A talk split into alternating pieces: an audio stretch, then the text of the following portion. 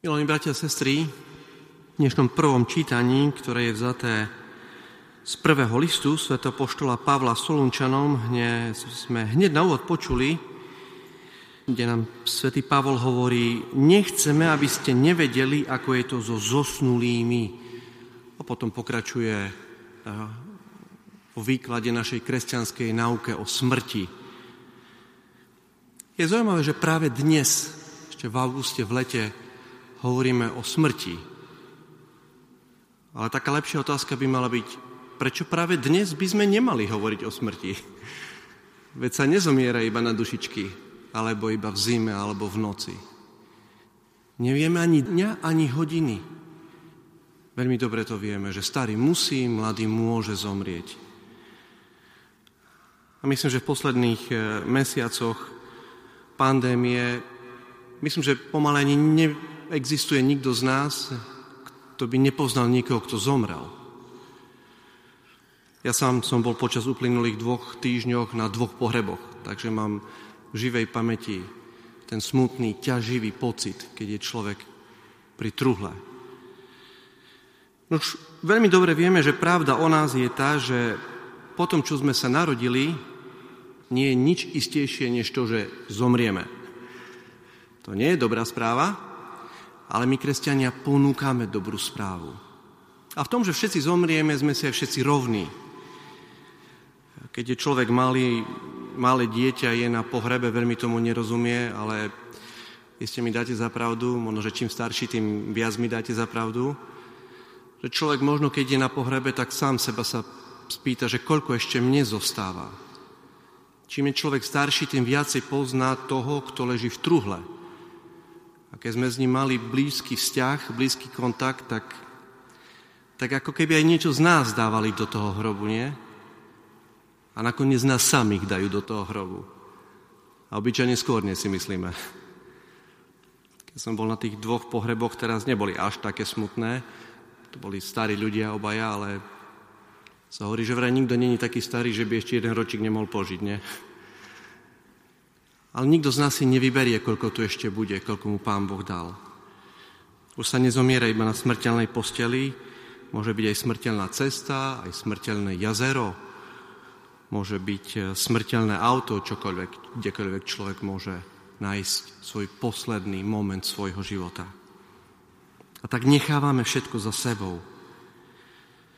Sa s vami tak troška podelím aj z tých mojich pocitov, z tých posledných dvoch pohrebov, Veľmi často práve na pohreboch, ako na svadbách napríklad, sú ľudia, ktorí nechodia tak často do kostola to vidieť.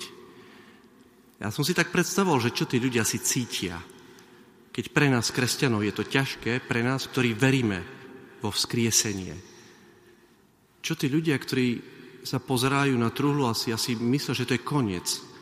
To musí byť obrovský stres. A tak dnešná spoločnosť ako keby vytláčala smrť z nášho života. Už sa oveľa menej zomiera doma. To niekedy nebožtík ležel v prednej chyži, nie? Tri dni. A tam to videli ľudia na vlastné oči. Teraz už aj sa zatvorí truhla, aby naša citlivosť nebola dotknutá. Ale my veľmi dobre vieme, čo je v tej truhle. Tak sme to troška zdramatizovali, lebo toto je najväčšia dráma nášho života. A tu prichádza Božie slovo. Nechceme, aby ste nevedeli, ako je to so zosnulými. Aby ste sa nezarmucovali ako ostatní, ktorí nemajú nádej. A teraz prichádza kresťanstvo. Lebo na povel, na hlas Archaniela a zvuk Božej polnice sám Pán zostúpi z neba, aby tí, čo umreli v Kristovi, vstali z mŕtvych. Sestrička Savia nám to tak pekne prečítala pred chvíľočkou. Presne toto nás čaká na hlas Archaniela a zvuk Božej polnice. Úžasné riešenie. My, kresťania, neponúkame vysvetlenie, čo to znamená zomierať. Nevieme. Ešte nikto z nás túto skúsenosť nemá. My ponúkame riešenie. My ponúkame víťazstvo nad smrťou. Ponúkame víťazstvo života nad smrťou. A pred chvíľočkou pripomeniem ešte raz, aby sme si to jasne uvedomili, čo sme počuli, Budeme v oblakoch uchvátení do vzduchu v ústretí pánovi a tak budeme navždy s pánom. Človek by povedal, že sa nemôže dočkať na to pomaly, aby to už bolo. My však veľmi dobre vieme, ak chceme byť úprimní a v tých lepších chvíľkach nášho života, veľmi dobre vieme, že v okamihu smrti pravdepodobne nebudeme tí ľudia, ktorí by sme chceli straviť s Kristom celú väčnosť. Budeme cítiť, že nám ešte niečo chýba, že sa musíme pripraviť, že sa musíme očistiť. A tak naša viera nám hovorí, že Pán Boh vo svojom nekonečnom milosrdenstve nám ponúka takúto nemocnicu, kde zosilnieme. Voláme to aj očistec. Východné kresťanstvo to skôr prirovnáva k nemocnici, kde ten zosnulý sa ešte musí zotaviť a všetci svety a všetci anieli mu tam pomáhajú, aby mohol prísť na nebeskú hostinu, aby bol prichystaný na to. A na tomto uvedomení si kresťania zakladajú svoj zvyk modliť sa za zosnulého sme práve teda čítali list, prvý list svätého Pavla Apoštola Solunčanom a ten istý svätý Pavol v liste Filipánom hovorí, veď pre mňa žiť je Kristus a zomrieť zisk. Milani bratia a sestry, v písme svetom nie je nikde napísané, že sa má kresťan báť smrti. Asi by sme veľmi nelichotili pánu Ježišovi, keby sme mu povedali, že sa ho bojíme, keď príde. Ale veľmi často sa tu opakuje pozvanie byť pripravený.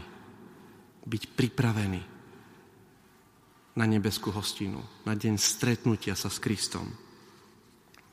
Keď som teda išiel uh, tu v Košiciach do krematória minulý týždeň, ak sa vychádza z Košic hore pod Furčou, sa ide hore na Košickú huru, tak som si tak uvedomil vľavo na Podhradovej je taká vyhliadková väža, pekne vidieť a teraz je taká moda, nie? Stávať vyhliadkové veže, aby turisti, ľudia, keď vyjdu na tú vyhliadkovú väžu, aby videli čím ďalej, do ďaleka.